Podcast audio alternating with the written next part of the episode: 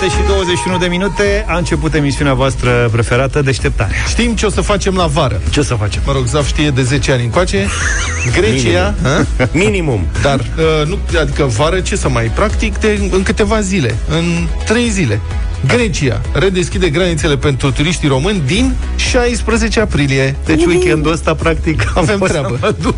Condiția de intrare, una din trei. Dovada vaccinului împotriva COVID-19, dovada că ai anticorpi după ce ai trecut deja prin boală sau să prezinți test PCR negativ. Și oamenii au hotărât, domnule, gata, pentru românii noștri, cum? Sigur. Tzatziki, ciorba, tot ce vrei. Anunțul a fost făcut de Claudiu Năsui, ministrul economiei, citez, pentru turiștii români, la intrarea în Grecia nu se va cere decât un document de călătorie care se poate face foarte ușor. Un test PCR negativ sau certificat de vaccinare. Practic, zice domnul ministru, nu ar avea carantină în momentul în care se duc în Grecia. Am vorbit chiar astăzi, a spus dânsul, cu ambasadoarea Greciei în România și mi-a comunicat lucrurile acestea. A declarat ministrul la Digi24. Cum se va face dovada vaccinării? Citez din nou. În principiu, vor recunoaște certificatul pe care îl primesc toți românii în momentul în care se vaccinează. Deci acum înainte important e să ai un Xerox bun ca să se facă documentul ăla de vaccinare E o hârtie. pentru cei care îl au are, are un, un link scris cu tipărit. Adică dacă vrei să dai Deci- click-click, nu știu ce se întâmplă. M-am gândit multă vreme că ar putea sta cineva la vamă și să bage coduri, să găsi niște coduri acolo care, cu care te pot identifica. Dar unul, e greu să, ai, să aibă greci o bază de date, mă gândesc, mai ales venită din România. Și doi, crezi că stă cineva să X10, literă mare. Da, nu literă, se poate e, asta. E imposibil. Nu, da, nu are cum, adică Poliția de Frontieră Elena nu are cum să conecteze la bazele de date ale Ministerului Sănătății din România sau ale campanii de vaccinare din România. Nu asta. Când o să fie un, o... Mai ales dacă prin baza de date închisă. Da. Asta da, chiar așa închisă, da. Deci, poate când o să fie la nivel european, cine știe, reușim Cine și noi să ne legăm. Cine știe? Da, noi internet avem. Avem și specialiști în IT. Problema e că nu da. cu statul. e cu greu. Închidem ușa la arhivă că ne trage curent. Da. Cred că asta e problema. Dacă grecii să intre online, să depună o cerere online la etajul 2, așa cum avem. Iată ce mai spune domnul nostru. Atenție mare pentru întoarcerea în România. Acceptăm și testul de anticorpi, care confirmă că persoana a trecut prin boală în ultimele 90 de zile, dar și certificat medical care confirmă, a spus Claudiu Năsui. Asta nu mai înțeleg, dar în Ce mai principiu... contează? Cine se mai întoarce? Gata, frate, din Grecia putem să mergem fără probleme. Tu, Luca, ți-ai făcut la de anticorpi? Nu, a- astăzi vreau să-mi fac anticorpii. Da. Dar uite, le vine Verati grecilor. Înțelegi? Ele de trei luni, e în, e în termenul de trei luni. Luca este complet... Adică e în garanție cum ar veni. Da. E complet destabilizat de știrea asta cu Verati și cu Varan. Da. Da. Luca de azi dimineață nu Sunt- vorbește. Uite cum s-au reinfectat acești fotbaliști. Au fost nenumărate știri despre reinfectări, dar... La, Da, dar nu până era la un fotbal. termen ăsta atât de scurt. Da. Eu, Și sunt nu erau oricum- fotbaliști. Eu ce eram fascinat de Bă, tu- treaba asta cu COVID-ul? Fotbal joci? Singura... Acum că am fost și bolnav, sunt și mai interesat de subiect și sunt fascinat de cât de multe lucruri se schimbă și cum cât de greu este să stăpânim informațiile măcar despre Oho. boala Singura veste bună după ce ai trecut prin boala asta era că o Slăbești. perioadă cel puțin, da, dincolo de asta, cu o perioadă cel puțin, Da. ești mai liniștit. Dar uite Da. că nici pe asta nu Dar am mai. văzut că ai început să te mai însănătoșești așa. asta. M-am mai îndrăvenit, da. Ieri am fost la mici. Te însănătoșești un kil două sau mi se pare bine? Cam așa, da. Vreo două kile.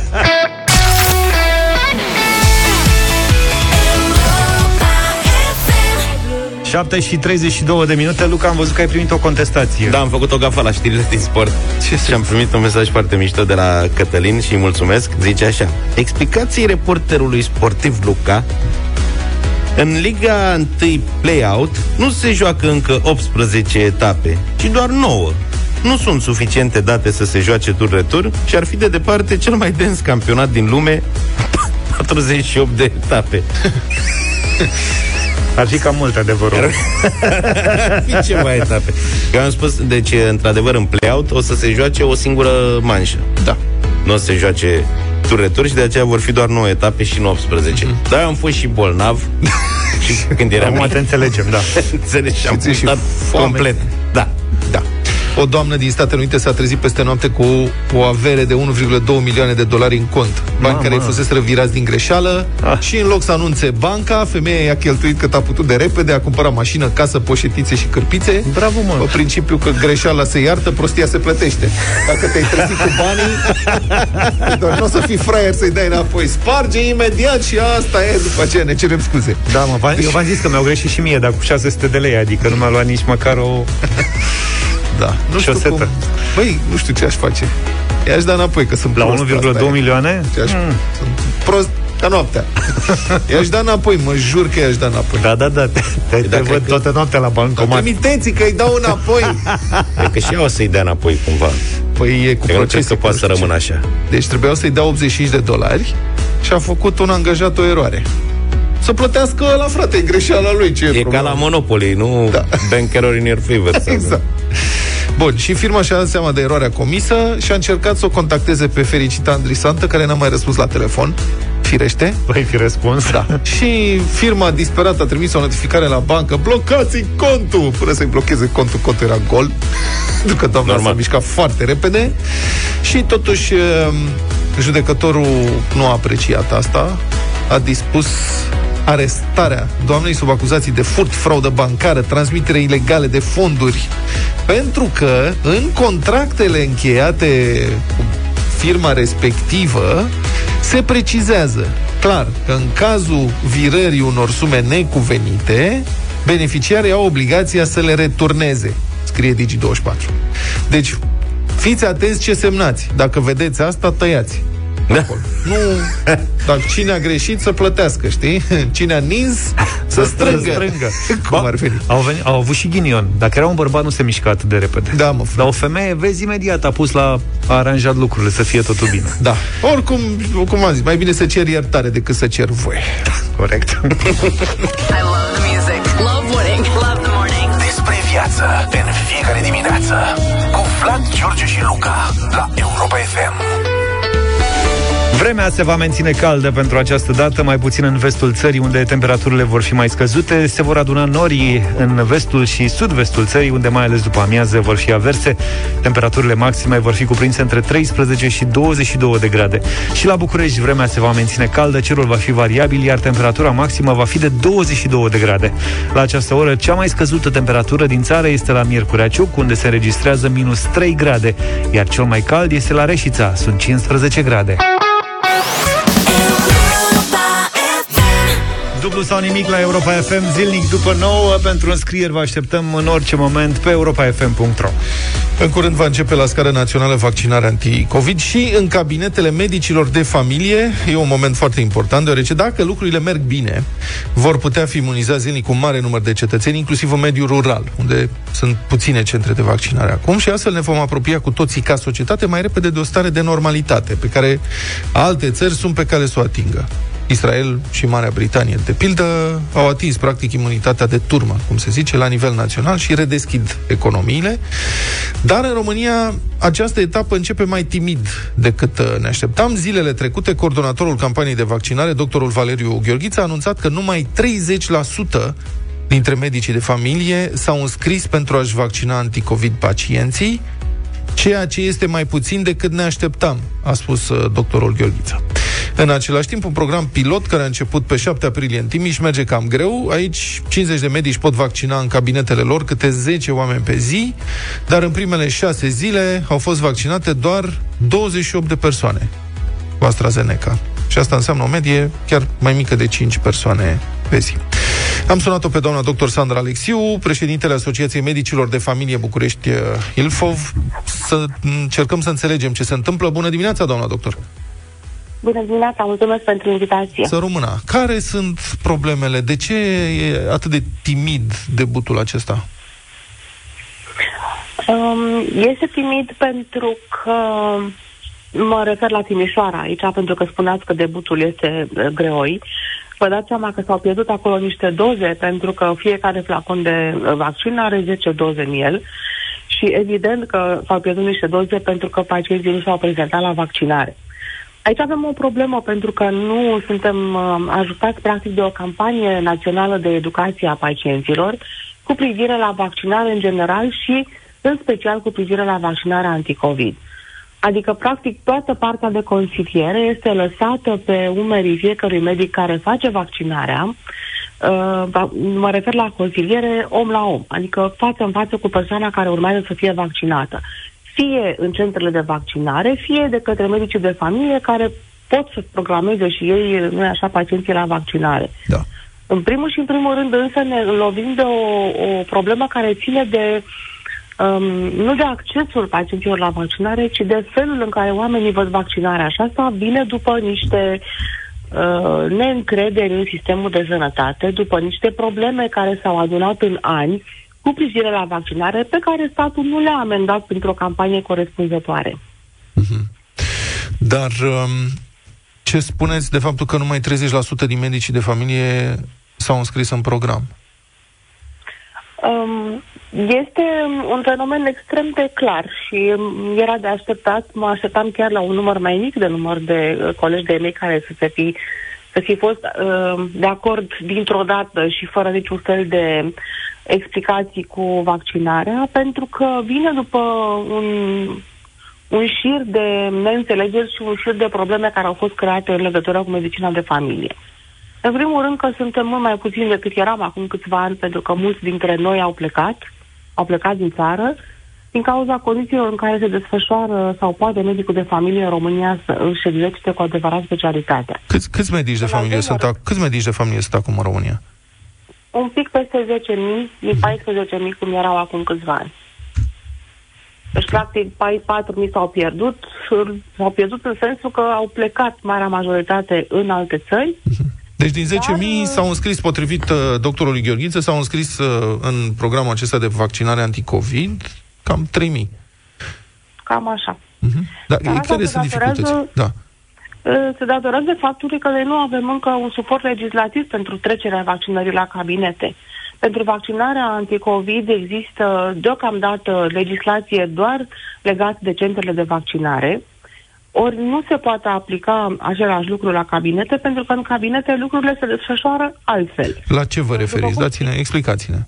Mă refer la echipa care se ocupă de vaccinare, pentru că într-un centru de vaccinare cine a fost acolo știe că există registratori, că există echipe de medici și asistenți, că lucrurile se desfășoară în circuite separate, pe o parte se intră, pe cealaltă parte se iese, există un anumit uh, flux al pacienților în aceste centre de vaccinare, unde se face strict doar această activitate. Ori în cabinetele medicilor de familie se desfășoară activitate zilnic, este extrem de intensă, să nu uităm că noi avem în medie 20-25 de consultații pe zi. Sunt colegi de noștri care au și mai mult de consultații pe zi în cabinete. Pe lângă acestea sunt consultațiile la distanță, pentru că în această perioadă când sunt foarte multe cazuri și noi avem multe cazuri de monitorizat, oameni care stau izolați la domiciliu, sunt media probabil depășește 15 pe zi pentru fiecare mediu de familie și după toate aceste activități, pe lângă partea birocratică și tot ce înseamnă activitatea medicului de familie, ar veni și vaccinarea în cabinete. Asta, vaccinarea, vaccinarea anticovid ar trebui să facă după program, înțeleg, nu? Um, lucrul ăsta este foarte puțin probabil să se întâmple pentru că marea majoritate a cabinetelor noastre lucrează în tură contra tură. Ceea ce înseamnă că nu poți să faci asta după program, ci în timpul programului de lucru.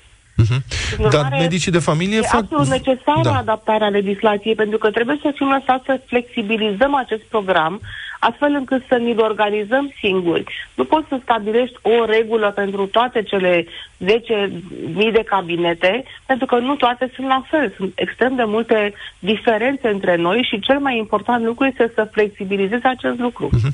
Da, medicii de familie fac vaccinul, adică se face vaccinul antigripal la medicul de familie, nu? Se vaccinează. Medicul de familie face toate vaccinările din Programul Național de Imunizare la toți copiii până la vârsta de 14 ani inclusiv și vaccinarea adultului în măsura în care este posibil acest lucru, pentru că știți bine că deocamdată România nu are un program național de imunizare a adultului, ci doar anumite grupe speciale, respectiv vaccinarea gravidei, vaccinarea uh, antigripală în perioada de iarnă și așa mai departe.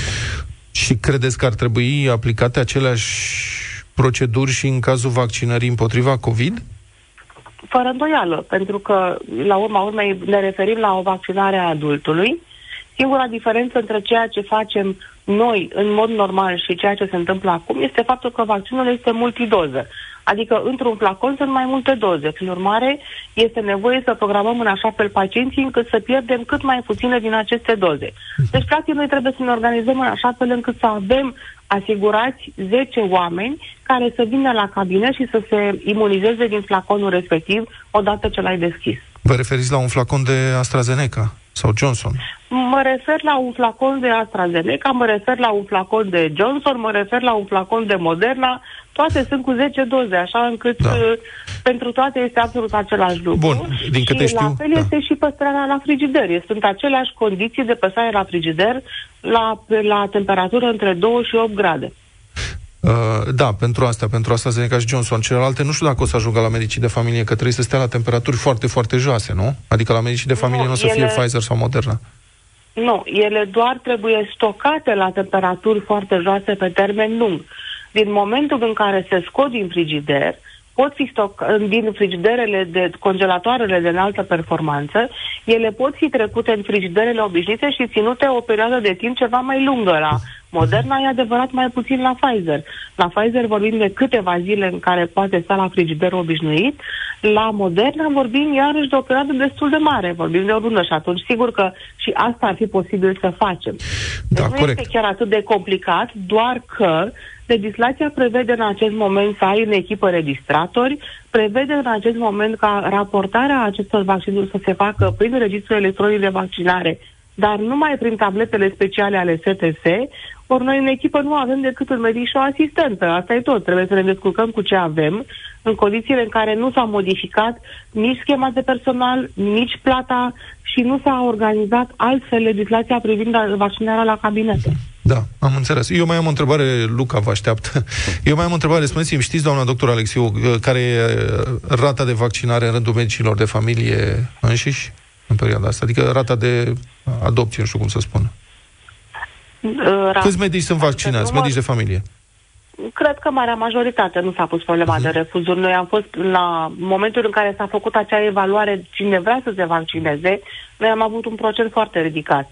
În general, oamenii care au venit de afa, au avut de-a face direct cu pacienți COVID au avut procent foarte mare de vaccinare. Uh-huh. Din păcate, noi am avut și cele mai multe victime, pentru că suntem cumva foarte expuși la asta.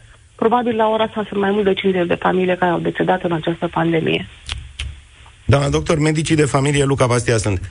Sunt cei care uh, tratează în primul rând bolnavii de COVID, pentru că în momentul în care ai un test pozitiv, ești îndrumat să discuți cu medicul de familie o schemă de tratament, cel puțin în cazul uh, formelor ușoare de boală. Așa este. Uh, în contextul ăsta, medicii de familie, până la urmă, au suficient de multe informații despre ce se poate ști în momentul ăsta despre virus și vreau să vă întreb, în cazul meu și care este și al multor oameni care ne ascultă în momentul de față, dacă știți să-mi spuneți, în momentul în care ai trecut prin boală, la cât timp este recomandat să te vaccinezi, ca să rămânem la discuția despre vaccinare?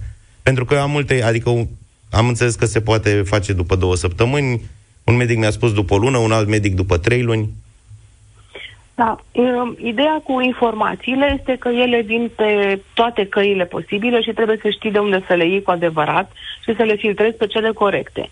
Practic, noi nu suntem informați în mod uh, sistemic, să zic, din partea statului sau din partea DSP-ului. Noi informăm fiecare de unde poate.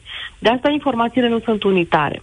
Realitatea cu privire la numărul de zile de după boală în care poți să faci vaccinul este de minim 14 zile de la data în care ai fost pozitiv.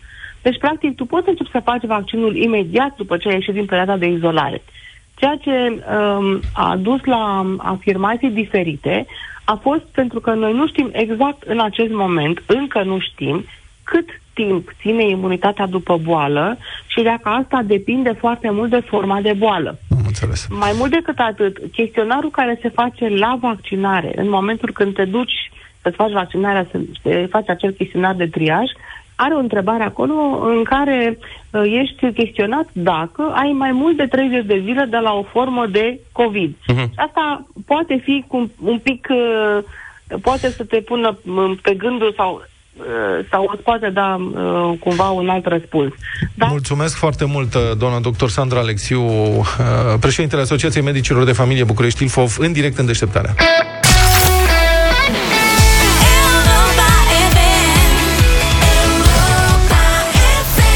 Republica Fantastică România la Europa FM. După decenii întregi de dezbateri, rugăminți, presiuni, pe aici, pe acolo, autoritățile locale au început să înțeleagă că trebuie să rezolve cumva problema latrinelor școlare. Hmm. Suntem în 2021 și în sfârșit a început să se lucreze. Adică a budelor din fundul curții, la școli, la care sute de mii de părinți își trimit copiii atunci când îi trimit și la școală, de fapt.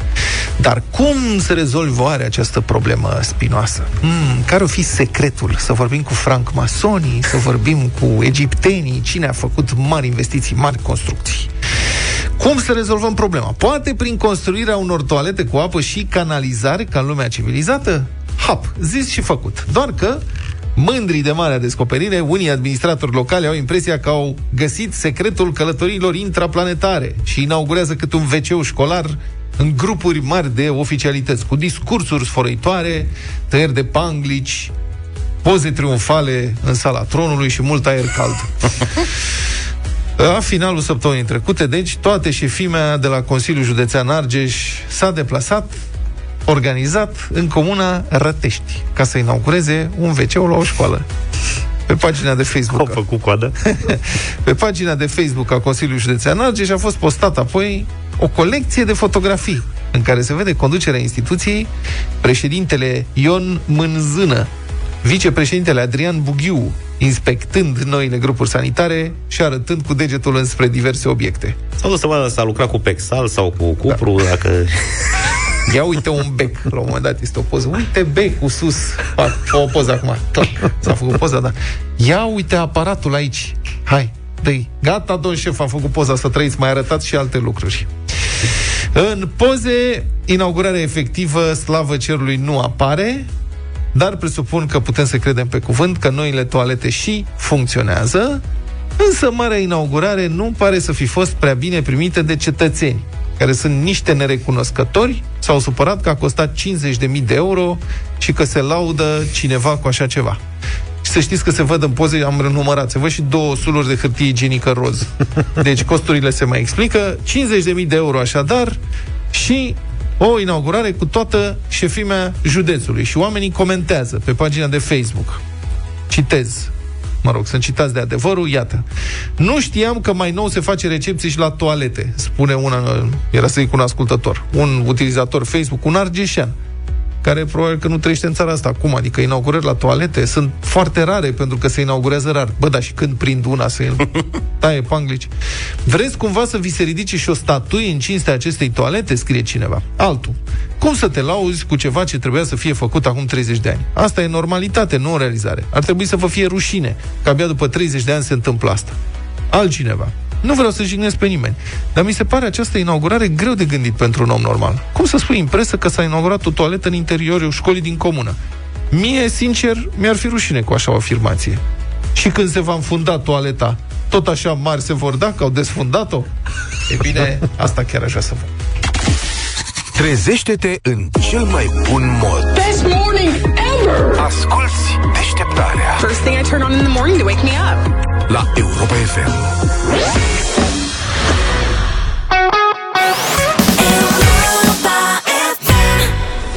8 și 19 minute. Vă mulțumim pentru că vă împărțiți cafeluța de dimineață cu Europa FM. Poate și traficul de dimineață îl împărțiți împreună cu noi.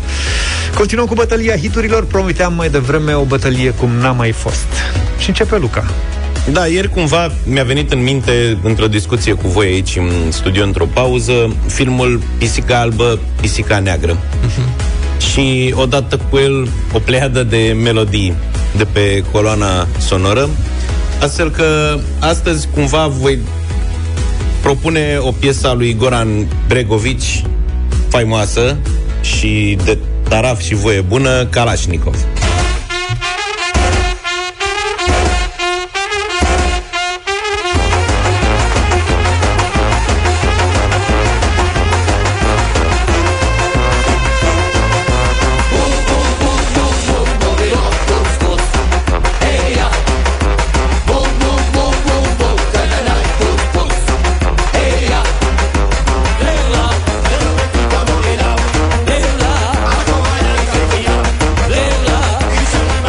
Bine, piesa nu e de pe coloana sonoră a filmului Pisica Albă, Pisica Neagră, e de pe coloana sonoră a filmului Underground.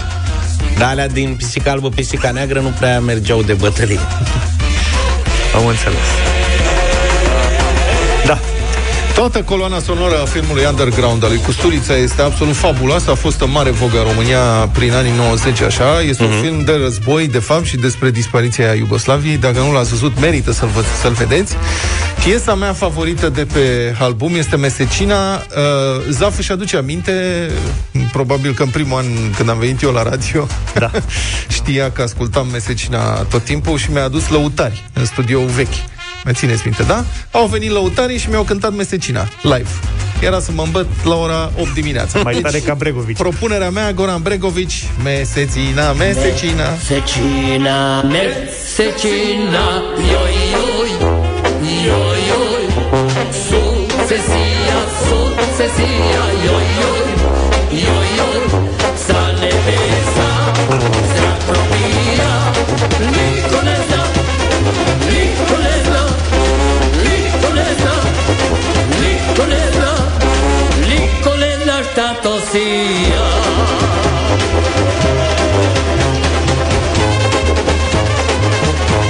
Etc., etc. Când mai repetăm figura? Facem un chef. Eu am Când avut, trece molima. am avut uh, șansa să prezint uh, ceva spectacole în care să apară și Goran Bregovici uh, și, sigur, doar să ne salutăm că nu dă doi bani pe mine, dar eu dau doi bani pe muzica lui și pe o piesă care n-a fost până acum uh, la radio, se numește Gas Gas. Sper să o votați.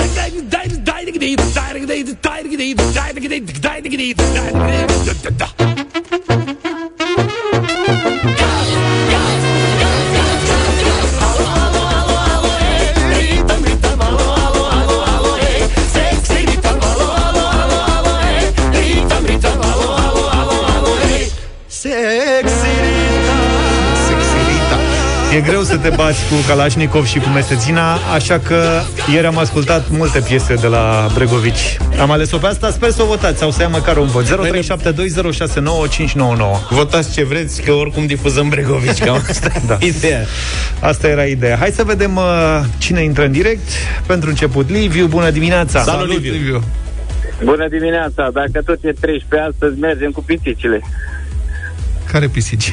Ne iertați, dar noi nu ne-am prins. Prima, prima melodie. Prima, prima. Ah, ok, mulțumim Kalashnikov. frumos. Dar care-i treaba cu pisicii? Pisica Păi ai albă, zis- pisica neagră, ai e zis încurcat tu. după Ah. ascultători, nu Da. este din pisica albă. Nu, de pisica acolo am plecat, spuse neagră? Ah, ei. ok, bine, bine, bine. Hai, Uh, mulțumim, Liviu. Robert, bună dimineața! Salut, Robert! salut. Bună dimineața, Bună. din București, Robert Lupu. Pentru că am făcut uh, armata, am tras cu Kalashnikovul, să mergem cu Kalashnikovul și cu Luca. Bine, Robert! Am înțeles. Mihai, bună dimineața! Salut, Mihai! Hai. Bună dimineața, gaz, gaz! Gaz, gaz să fie! Bravo, mulțumesc tare mult, Sorin! Ești în direct! Salut, Bine Sorin! venit. Salut. Salut băieți, gaz, gaz! Gaz, gaz! Să fie! Bogdan, bună dimineața! Salut, Bogdan! Bogdane. Bună dimineața băieți, gaz, gaz! Ia uite, fă, a câștigat A câștigat rapidul! Credeam să câștige gaz, gaz. Ce tare! Da, auzi, știți ceva? Promovăm anul ăsta, adică... Foarte bună piesa, bravo, Gen!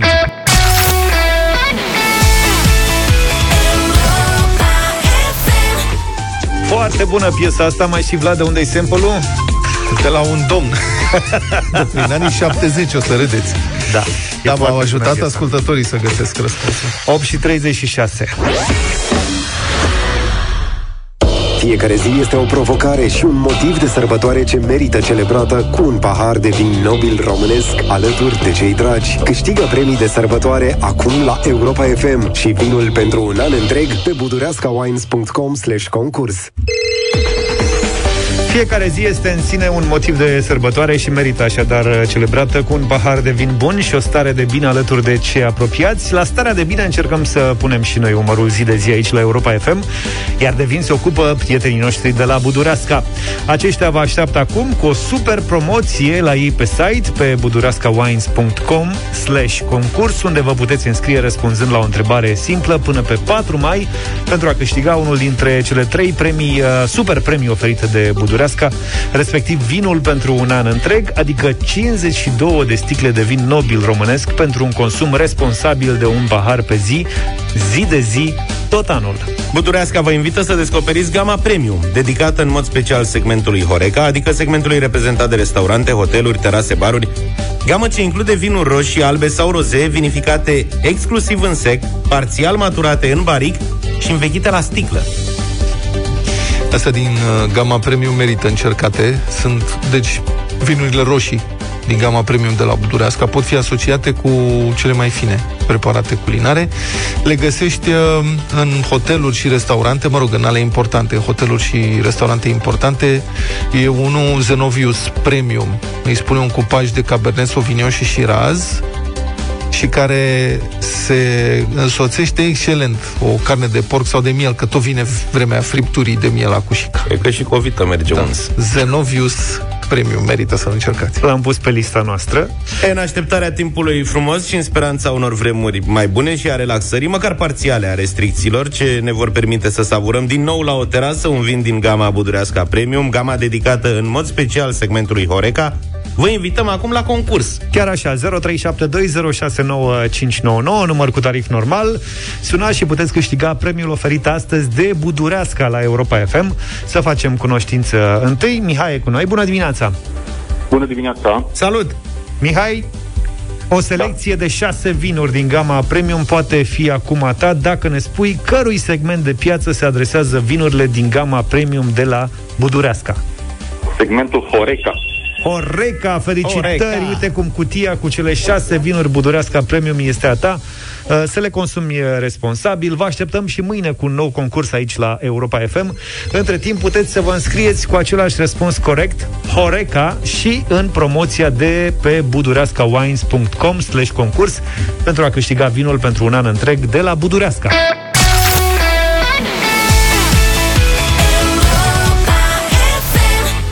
Și 47 de minute Fully Bonbon, am ascultat Vama Voi, colegi, ați folosit Fully Bonbon? Am gustat, n-am folosit. Doar ați gustat? Da. Voi am încercat să știți și mi-a crescut numărul de followers pe Instagram. Stai, mă, e, stai că nu înțeleg, e o cremă, eu când am înțeles că e o cremă, că e așa, ca o cremă de vanilie. Dar nu știu dacă e de cremă de vanilie. ciocolată, nu te dai, te dai pe corp cu Cremă, bombă? cred că reacționează diferit de la unul la altul. La mine are gust de ciocolată. Bună dimineața, Tudor Chirilă. Salut, Tudor. Bună dimineața! Voi ați încercat primii Fully Bonbon. Este un miracol, pur și simplu. Deci este un miracol și cu asta basta. Aș vrea să terminăm cu orice fel de mișto vis-a-vis de un produs uh, în industria de beauty care revoluționează. Știu că oamenii sunt răi, știu că există hate. Acest produs este peste tot ce s-a întâlnit până acum în industria de beauty. Da. Este o cremă care, acțio- care, care se aplică la exterior cu rezultate la interior. Asta Asta este. este ce diferențiază. Da, Dacă noi n-am așteptăm- înțeles asta, dacă n-am înțeles asta nici până acum, după atâta timp și după atâta campanie, înseamnă că ori noi cei de la comunicare avem o problemă, ori voi cei care nu înțelegeți sunteți răuvoitori și cu asta Basta. nici nu știu dacă să mai stau în această emisiune. Aș dori să știu când apare și varianta comestibilă. Varianta comestibilă nu a fost uh, luată în calcul mm. uh, pentru că ne este frică de o revoluție în domeniu. În momentul în care iei fulibon bun și slăbești până a doua zi, o întreagă industrie falimentează, o industrie de slăbit. Ceea ce noi nu putem face pentru că ne gândim și la ecosistemul economic, la echilibru macroeconomic din aceste industrii pe deosebire de alții. Apropo- Noi nu lansăm această cremă ca să distrugem competiția. Noi lansăm această cremă Să-i ca să faceți de râs. arătăm că piața, da, odată, nu, nu, te rog să nu fii subversiv, o, ci ca să arătăm că exi- se poate, domne, că se poate. Înțelegeți că asta e problema la noi. Că nu arată nimeni că se poate. Noi am arătat că se poate. Se poate, dar și s- nu se vrea. Nu se vrea. Nu se vrea. Deși se Nici poate, nu dar se nu se vrea. vrea. Bine, apropo de falimente, E e o lipsă de industrie... educație, domnul. E o industrie întreagă în faliment pe care uh, voi încerca să o mișcați uh, zilele acestea. Vama deschide Vama. De asta te-am sunat, Tudor. Hai să că ai ne- legat-o bine. Da, domnul Zafiu. să ne vorbești puțin așa despre concertele din 23 și 24 aprilie, între electric și acustic, între apus și răsărit. Îmi pare bine că ai deschis discuția asta vis-a-vis și de industrie și de concerte. Legătura mi se pare bună.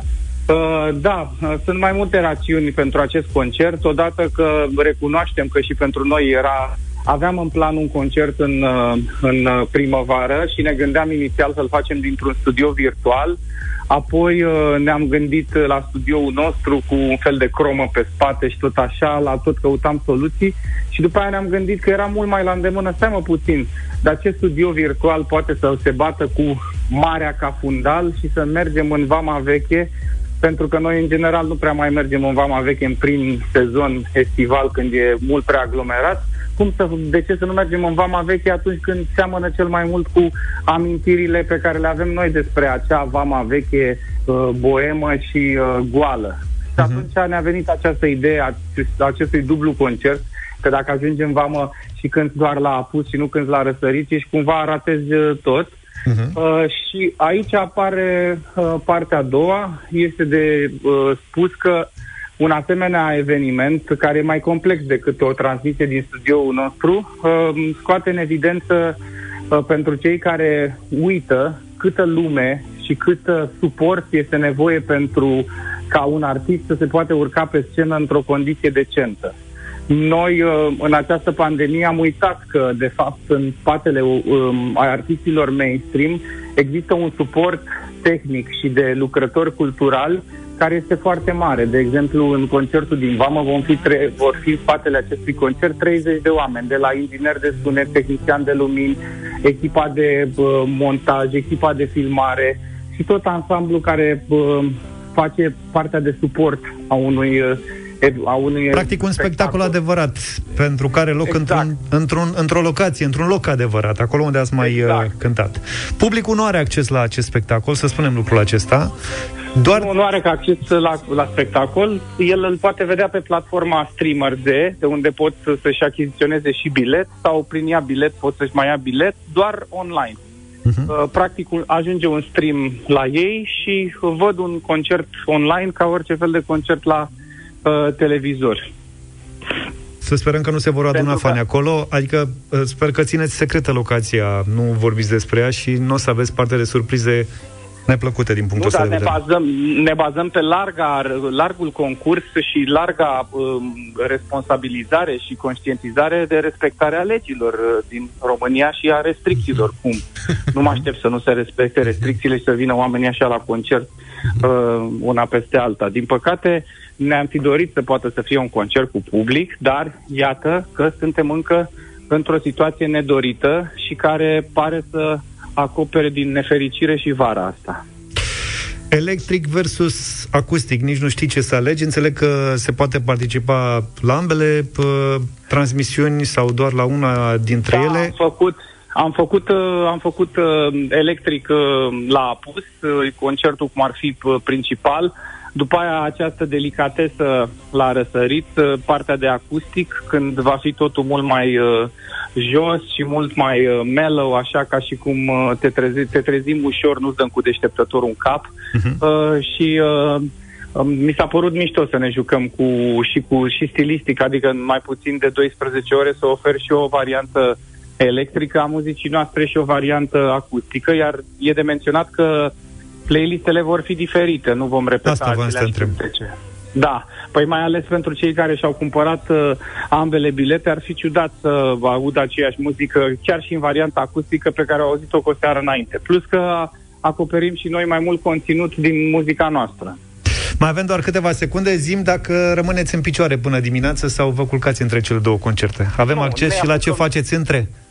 Bineînțeles că ne apucăm de băut între, uh, pentru că nu miroase la televizor, ne apucăm Așa. de băut uh, până după concertul la apus și ne vom trezi uh, la răsărit, beți, dar responsabil, pentru că de asta se spune să bei responsabil, uh, pentru uh, concertul de la răsărit, cu o stare uh, bună pe care le dorim și telespectatorilor noastre, noștri, va chiar sugerăm ca între cele două concerte să înceapă o paranghelie fără margini la ei în casă, pentru ca să fie într-o stare de grație la 6 dimineața și să treacă cu ușurință peste greșelile noastre uh, iminente pentru ora aceea. Tudor, îți mulțumim, mult succes! Vama deschide Vama 23 aprilie, spectacol electric la ora 20, 24 aprilie, ora 6, răsăritul acustic. 9 și 9 minute e marți, arena lui Cătălin Tolontan. Bună dimineața, Cătălin! Bună dimineața, Cătălin! Bună Neața. dimineața! Suntem încă sub umbra a ceea ce s-a întâmplat uh, ieri uh, după amiază, sau s-a întâmplat ieri după amiază și noi, uh, cetățenii, am aflat ieri seară da. la, în curtea spitalului uh, Victor Babeș din București. Uh, cei trei morți se adaugă unui șir uh, lung deja de oameni care au murit în uh, accidente în spitale și mai ales în secțiile ATI. Uh, sigur, sunt tot felul de elemente care se adună în fiecare oră. Uh, acum câteva minute, uh, colegul meu Răzvan Luțac uh, a descoperit că uh, povestea tirului, tirurilor de la noi uh, uh, face parte din, din aceeași uh, gamă, deci tirurile astea fac parte din aceeași gamă Uh, de tiruri livrate în foarte puține țări uh, din lume de către firma turcească din Ankara care le-a produs. Uh, nu există nicio țară europeană care să fi folosit aceste tiruri pe post de tiruri ATI. Există însă țări precum Ucraina, Mauritania, Kyrgyzstan care le-au folosit ca tiruri medicale sau de uh, intervenție de urgență.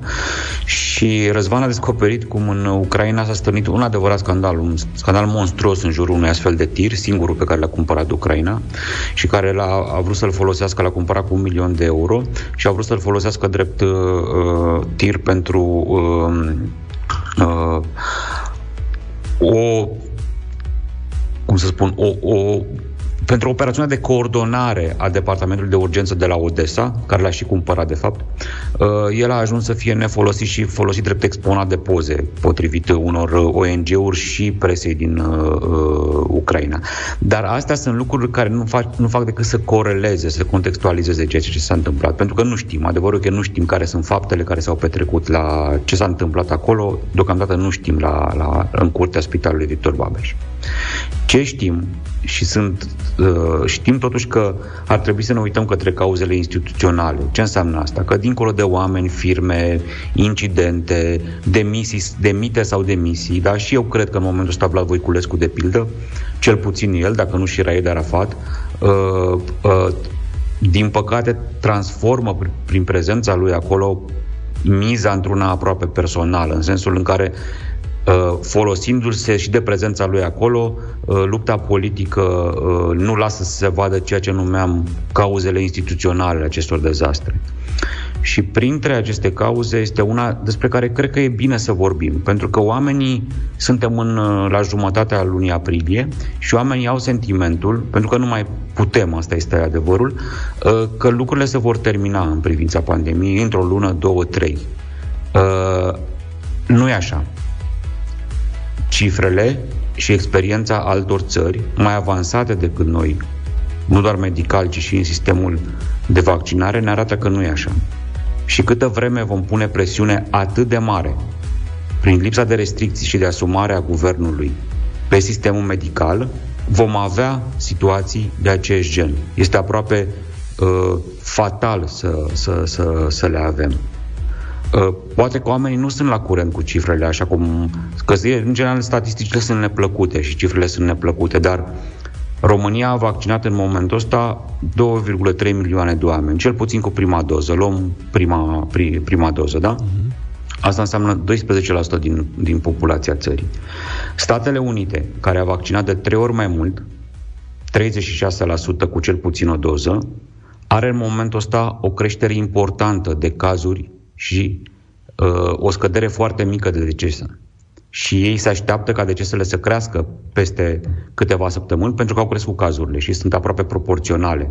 Uh, noi, ca să ajungem unde sunt acum americanii, ar trebui să avem 7 milioane de vaccinați. Încă o dată, avem 2,3 milioane de oameni care și-au vaccinat, s-au vaccinat cel puțin cu prima doză. Ca să ajungem la 7 milioane, în cel mai bun caz, dublăm ceea ce facem acum ca primă doză, care a fost și promisiunea executivului, să vedem dacă vor reuși să o îndeplinească, și ajungem la 1 august în situația destul de grea în care sunt țări mai avansate decât noi, precum America, și care și-au umplut și ele spitalele și secțiile ATI cu cazuri, în general, cu oameni mai tineri decât până acum. Deci, noi vom fi la 1 august, în cel mai bun caz pentru noi, atenție, în cel mai bun caz pentru noi, dacă vom face nu 25 de mii, 30 de mii cât facem acum de vaccinări noi pe zi, ci 50 de mii pe zi, aproape dublu, vom ajunge într-o situație dificilă. Asta este realitatea. Și politicienii nu vor să o spună. Le e frică să spună acest lucru. Le e frică să spună că nu va fi o primăvară fericită, nu va fi o vară plină de, uh, de bucurie, ci din potrivă. Toate semnele din jurul nostru arată că este, va fi greu în continuare. Și că, din păcate, la sistemul nostru medical, la oboseală umană, la uh, lipsa de infrastructură, la lipsa de organizare, toate aceste chestii care ne, care ne sunt uh, caracteristice, uh, nu ne vom descurca ușor. Da. Ah, ce să zic, mulțumesc Cătălin Tolontan uh, pentru intervenția în deșteptare. Am vorbit azi dimineață cu Sandra Alexiu, președintele, uh, mă rog, medicilor de familie din București Ilfov și am întrebat-o de ce începe atât de timid vaccinarea la medicii de familie. S-au înscris doar 30% dintre ei ca să facă vaccinuri. A explicat că sunt niște proceduri complicate pe care medicii de familie nu le pot respecta, că nu au spațiile necesare. Dar primul lucru pe care l-a spus a fost că lipsește acut din spațiu public o campanie coerentă de informare pro-vaccinare și de explicare a tot ceea ce înseamnă uh, vaccinarea, așa cum alte țări au făcut-o și o fac constant de luni și luni de zile, lucru care se vede în ratele mari de vaccinare din țările respective. Marea Britanie, Israel și așa mai departe. Da, eu nici n-am vorbit despre Marea, scuză-mă Vlad, despre Marea Britanie și Israel, care sunt mult mai avansați decât America, la dublu Statelor Unite. Am luat o țară avansată, e adevărat, dar nu la nivelul celor mai bune țări din lume în momentul ăsta. Da, bine, mulțumesc mult, Cătălin Tolontan, ne auzim și săptămâna viitoare. Deșteptarea cu Vlad Petreanu, George Zafiu și Luca Pastia la Europa FM.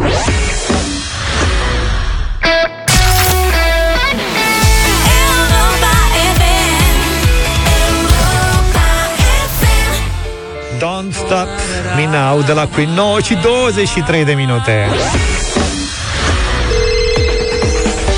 Mare gust, mare concurs acum în deșteptarea de la Code Sandwich e gata să dea câștigătorului tot cașcavalul, dar pentru asta trebuie să ghiciți corect toate ingredientele din rețeta noastră de astăzi. Fiți atenți cum facem. Noi vă spunem la ce rețetă ne gândim și cel care intră în direct cu noi încearcă să ghicească sau să intuiască ce ingrediente intră în rețeta respectivă. Nu sunt mai mult de 9 ingrediente, dar fiecare, uh, dacă răspundeți corect, vă face mai bogat cu 50 de lei.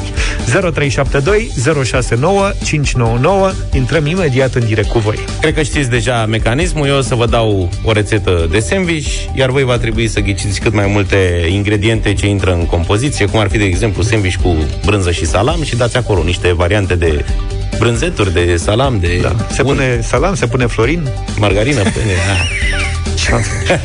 Și uite, așa este sandwich Hai că, uite, ne-a sunat Mihaela și stă cam de multă vreme pe fir. Bună dimineața! Bună! Bună dimineața! Ne de când vă scuzați aștept. că vă ținem din treabă. Vai, nu e nicio treabă, tu. Când vine vorba despre dumneavoastră. Hai să vedem. Păi, ne bucurăm că ați prins și putem să începem dacă sunteți pregătită. Da, spuneți. Ia. Păi pentru astăzi să știți că avem un sandwich quattro formaggi cu sos pesto. Aveți 30 de secunde să ne spuneți ingredientele. Păi, uh, pâine, sos pesto, șuncă cașcaval, ou, muștar, maioneză, unt, sare, piper, roșii, ulei de măsline, salată verde, E quattro formaggi, castravete, avocado, ceapă roșie, brânzeturi. uh, cașcaval, șuncă presată, susan, varză, semințe, piept de pui, busuioc, oregano. Alo? Gata. Știi ce Da. se întâmplă, Mihaela? Tu Ia spuneți. te-ai concentrat pe... Foarte simpatic. Pe semințe. Da. Foarte drăguță ești, mulțumim, ne pare bine că ne asculți, ne-a avut mare plăcere să vorbim cu tine acum. Da, da, te-ai pierdut că tu ți-ai făcut temele și ai, ai avut asta să le turui, dar eu ți-am spus la un moment Așa. dat patru formagii, patru brânzeturi. Trebuia să-i numeri, tu ai, tot, ai spus cașcaval, atât. Ideea Am e în înțeles. felul următor. Sandwich-ul ăsta se face cu patru brânzeturi diferite. Respectiv, Mm, cheddar, mozzarella, Emmentaler Ah. și cremă de brânză. Toate de la Delaco, bineînțeles.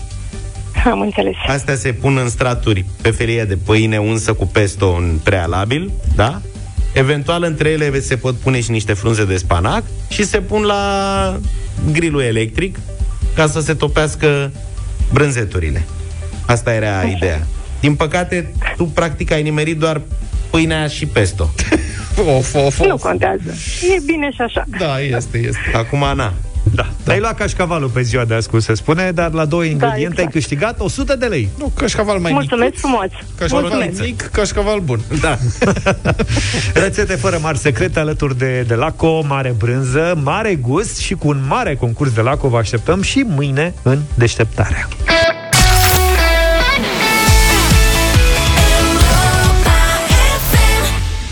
Dublu sau nimic în deșteptarea 9 și 36 de minute Salutăm pe Andreea din Baia Mare Bună dimineața! Bună! Bună, Bună Andreea! dimineața, bună dimineața, bună dimineața. Ce face Andreea? Bine, am niște emoții de nu, nu pot să vă descriu. Bine, la muncă, la muncă, la Foarte muncă. bine. Ce muncești? Într-o fabrică de confecții facem niște lucruri foarte frumoase, niște rochițe, pantaloni, de in. Ah, ce mișto. Deci ne place, ne place foarte mult ce facem. Excelent! Sunt, suntem trei fete, suntem trei colege, Cine mai e cu prietene tine? foarte Cine mai e cu bune. tine? Uh, cele două colege, Cum, le, cum se numesc colegile? Sanda și Eli. Bună, Sanda, Sanda, și bună, Eli! Eli! și ele vă salută. Bine, le Vă pupăm și... ascultăm în fiecare dimineață. Sper Ne să te bucurăm. ajute în dimineața asta să câștigi uh, marele premiu de 1600 de euro. Să știi, Andreea, că te, Oho. te susține Da. foarte multă lume. Uite, eu ieri am fost la Mij la Obor, unde mă Da. mai duc eu din când în când. Da. Și când au auzit că sunt acolo, au venit băieții de la Grătar, care sunt mari fani ai concursului. Da. Mi-au zis, domne, cum de n-a știut băiatul de ieri de vat? De, p- ei, noi am știut de Oceanul Pacific. Deci aminteau și Da. de uh, doamna de la Oradea, care arata la ultima întrebare, când a fost întrebată de trupa ACDC. Țineți minte? Aha. Da. Da, da, da, Da, consilierii. deci, ai, da, Da. ai, Băieții am de la chiar mici. Și zis. Au avut emoții, au ținut pumnii Domne, ce păcat, ajunsese la 800 Și uite că n-a știut de ACDC Deci să știți că foarte multă lume îi susține pe participanții la dublu sau nimic Da, Avem da. mulți fani, salutăm pe toți și în mod special pe voi în dimineața asta că sunteți în concurs. Întrebările sunt, Și noi, și mulțumim. întrebările sunt făcute, Andreea. T- Avem toată strategia pusă la punct, dar Da. ne-ar interesa așa de curiozitate să ne spui care e domeniul care te-ar avantaja mai mult. Mm, nu știu, nu știu. Muzical, Muzical. să zicem. Azi muzică n-avem Îmi pare rău Andreea. Cântăm împreună dacă e să câștigi toți banii. E bine așa? Bine, bine, bine. Mulțumesc mult. Te-ai Facem asta la acomodat, final. au mai trecut emoțiile, ești pregătită? Da, da, da, da, da. Bine, da. Andreea Bine, păi avem patru întrebări, le lansăm rând pe rând. Tu ai șase secunde timp ca să răspunzi la fiecare întrebare. Tu, nu colegile tale, chiar Da. dacă ele te Da, ajută, am de la înțeles. tine trebuie să vină răspunsul Da. corect, sper eu. Răspunsul. Da. După fiecare răspuns corect, tu decizi dacă mergi mai departe sau te oprești uh, acolo, rămâi doar cu banii pe care ai câștigat până atunci dacă te oprești, dacă mergi mai departe, însă riști să greșești și banii să rămână la noi, da? Să rămână, da, am înțeles. Da. Bine, ca să ne facem o idee despre câți bani dăm astăzi, voi, a, înainte de concurs vreau să mai știu doar dacă te așteptai să te sunăm. Nu, nu mă Nu așteptam. te așteptai. Chiar azi dimineața m-am înscris și nu, m-am, nu mă așteptam. Ai șanse mari să ne iei banii în dimineața asta. Plecăm de la 200 de euro și ajungem la 1600. Andreea, când ești gata, începem. Gata. Am să te rog să dai și radioul mai încet, ca să nu intrăm Să în dați radioul mai microfonie. încet. Știu să dați că, un pic radioul mai încet. știu da. că Sanda și Eli vor să audă și ele întrebările și să te ajute. da, însă... sunt acolo, lângă radio, da. Da, vezi că avem întârziere. Dacă o să asculte la radio, o să piardă niște secunde. Asta este. Da, îi, îi un pic de distanță între noi. Am înțeles. Nu, dacă să știi, tu vezi că ele aud la radio cu o mică întârziere și dacă o să stai după ele cu răspunsuri și să treacă Da. timpul și să nu apuci să-l dai, da? Oare, oare pot să pun pe speaker și să oprim radio? Pot Păi să-l pun și așa? Ia încearcă da, pe să speaker încerc. și hai să vedem dacă te auzim și foarte bine. Să vedem. A? Zine ceva, Andreea. Ești cu noi? Așa. Ești pe speaker? Da, sunt cu voi. Gata, da, e perfect. Auzi bine? E perfect. Da, da, vă aud bine. Bine, Hai să- Andreea. Hai să începem dublu sau nimic. 200 de euro. Hai că ți-am creat toate condițiile. Da, Te-am mulțumesc. Răspățat. Andreea, pentru 200 Da. de euro, spunem cum îl cheamă pe eroul principal din povestea cu vrejul de fasole? Jack.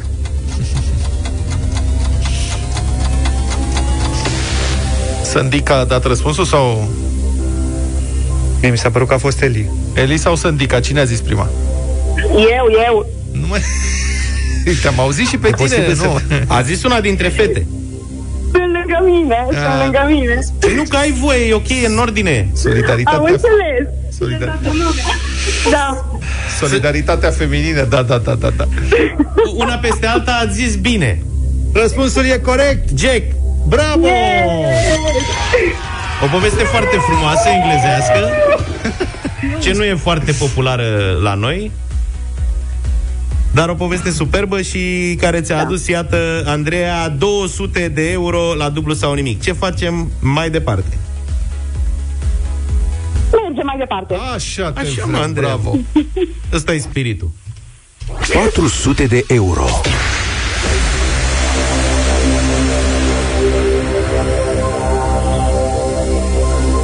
Hai că e simplu, simplu tare.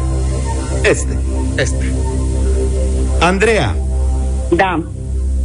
ce compus chimic are formula CO2? Uh, Dioxid de carbon. Ce îngrămădeală. Mă, ce e acolo? Compu- compusul favorit al Elenei Ceaușescu. Da, Da, da, da, da. Așa numitul cod 2, da. Și al persoanelor care apreciază șprițul. Da, al da. Consumatorilor de sifon. Andreea, Nu te putem încurca Da. prea mult. În direct de pe speakerul tău ai Da. 400 de euro. Mulțumesc! Mulțumesc! Bravo, bravo. s-au adunat niște bani. Mulțumesc! Bravo, fetelor. Da. Mie Ce mi ai se de pare gând să că faci? de acum încolo e mai simplu decât în prima parte. Și așa mi se Oh, pare. Poate fi. Da. Cheia e la tine, Andreea, să știi, tu decizi dacă mergi mai departe sau te oprești aici. Ai 400 de euro, poți trece la 800. Hai, curaj. Ai, nu știu. e greu. Hai, hai, nu fiți serioase. Nu, mă, mă opresc aici, mă opresc aici. Ah, Ah, ce Da. trist. menon. Bă, nu. Hai, un pic de curaj, Dar ne aș vrea, să, distrăm. aș vrea să știu în care ar fi fost întrebarea. Cât dai? nu, nu, mă, mă opresc aici, mă Vă opresc. zicem, vă zicem care e, întreba, uh, care e întrebarea următoare, Da. dacă mergeți mai departe. A, nu, nu, nu, Hai. nu. Nu, nu, că emoțiile sunt prea mari și uh, atâta mi-am dorit, dar nu, mi- mi-e frică. O să vă pară Mi-e frică. rău. Mm, S-ar putea, s-ar putea. Pam, pam. Uite, mă uit pe Știi cum pagina de Facebook Radio Europa FM, unde s-a adunat deja destul de multă lume care urmărește concursul. Să știi că îți urează succes și te felicită pentru banii câștigați uh, până acum. Ai putea să te uiți acolo, să vezi că te, lumea vrea să mergi mai departe. Da. Mai Cred. bine, mai bine să-ți fie rău decât să-ți pară rău. Mm, Ah, S-ar putea. Nu, nu, mă opresc aici, mă opresc aici. Ah. Andreea, gata. Noi nu te mai presăm. Nu. Deci eu aș mai încerca un pic. eu aș mai încerca și eu. Vă spun că știți sigur, mai ales când te- sunteți trei fete acolo. N-are cum să, n-ai cum să nu știi răspunsul la această întrebare, serios. Sigur, e posibil și să nu-l știi, dar Sigur, uite, e. să știi că nu întâmplător ți-am zis mai devreme că partea a doua pare mai simplă decât prima. Acum, dacă nu știi, să nu te super pe noi. Da, nu, nu, nu, nu. Nu, mă opresc aici, mă opresc. Și vă mulțumesc. Mamă, ce rău Da, o să-ți până la pară. urmă, sunt 400 de euro. Da, da, Știi cum e? dar mai sunt 400 care pot fi a ei. Ce în mână nu-i minciună. Așa este. Da. Andreea, răspunsul tău final este? Mă opresc aici. 400 de euro sunt banii câștigați de tine Mulțumesc. dimineața asta. Mulțumesc! Felicitări, Felicitări. felicitări, Ia uite, robote Andreea. de aplauze. Bravo și pentru Sanda Mulțumesc. și pentru Eli. Prăjiturele, portocale, floricele, o să fie drăguț. Da. Mulțumim, mulțumim. Mâine o luăm de la capăt cu 100 de euro, mergem spre 800, sper să dăm cât mai mulți bani, dar hai să vedem dacă ai fi câștigat tu 800 de Da. euro în dimineața asta. Așa că vă rog frumos, fetelor, concentrați-vă Da. Readuceți pulsul spre 100 Adică să fie condiții de concurs Nu, da, da, da, da, nu da. tratăm relaxate întrebarea a treia În afara concursului, deci. Andreea Da. Pentru 800 de euro Ar fi trebuit să-mi răspunzi La următoarea întrebare Cine a pictat frescele de pe plafonul Capelei Sixtine de la Vatican? Michelangelo. Când ți-au spus băieții ăștia Ai, ai, ai, ai, ai. Vrei să zicem și următoarea întrebare? Ce face? Serios. Nu. Ba da. Eu propun să spunem și următoarea întrebare, pentru că oamenii se sperie. Zic, aoleu, ce nenorocire, stai să vezi, chiar dacă trec de asta, după aia o să fie nasol. Zău? Hai mă, uh, Luca este, aoleu, epuizăm o întrebare. Da. Hai Am mai epuizat una, am epuizat două. Da, două întrebări. Hai, eu propun. Stai Bine. puțin, stai puțin. Andreea, cum te simți acum când știi că ai fi putut câștiga banii ăștia? Îți pare rău, nu? Da. Vezi? Nu ne-ai crezut. Nu întâmplător am spus că nu e atât de greu. Poate că ultima ar fi fost un pic mai dificilă. Poate, dar nu se știe. Acum depinde. Ultima Hai, dacă te-a, Cred că e grea. dacă te-a provocat și Vlad, zi și pe Păi ultima. o să... Da. Da. Hai, și hai să vedem iarăși Vrei dacă tu, Andreea, să vă întreb și eu? tot încearcă să scape. Bine. Andreea, fii atentă. Atât, ia. Da. Aici deja aveai puls 140, și te băteai pentru 1600. 1600 de euro, în lei românești, spre 8000. Da. Sanda ar fi fost epuizată pe un scaun. El avea palpitații. El era plecat. Nu mai suporta tensiunea și Da. ieșea. Cu Eli vă certați până la ora asta că ea vă zicea Deci- să vă opriți. Practic mai erați doar două. Așa. Zi, Luca. Și întrebarea era Ce țară s-a numit până în 1939 Cu precizie Siam Uh, cum? N-am înțeles. Siam Siam. Mm, N-a să nu, știu. nu, nu știu. Bine, nu, mai nu gândiți-vă știam. Ce țară mai credeți gândesc. voi că s-a numit Siam? De unde vin pisicile siameze? Din ce țară? Din Siamezia. Siam. Hai să dăm răspunsul uh, să dăm răspunsul puțin mai încolo. Mulțumim tare mult, felicitări, Andreea. Și eu mulțumesc. Rămâneți pe Europa Eu- FM ca să aflați răspunsul Da, popațiile pe Sanda și pe Eli. Puteți intra în live-ul nostru de pe p- pagina de Facebook Radio Europa FM și să ne spuneți acolo răspunsul corect. Ce țară s-a numit până în 1939 Siam? Iar noi revenim la radio cu răspunsul în câteva minute.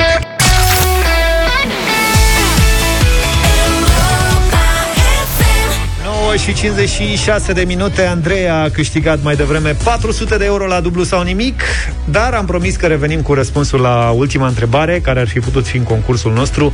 Ce țară s-a numit până în 1939 Siam? Și avem ascultători foarte buni Au răspuns cu zecile Pe 07283132 mesaje WhatsApp. Și pe Thailanda. Facebook. Este țara care s-a numit până în 1939 Siam, dar și între 1945-1949, pentru o scurtă perioadă, a, rede- a revenit la această denumire, iar acum a rămas Thailanda. Bine, mâine dimineață plecăm din nou de la 100 de euro până spre 800 la dublu sau nimic. Cam atât pentru astăzi. Numai bine! Toate bune! Pa, pa! Deșteptarea cu Vlad, George și Luca. De luni până vineri, de la 7 dimineața, la Europa FM.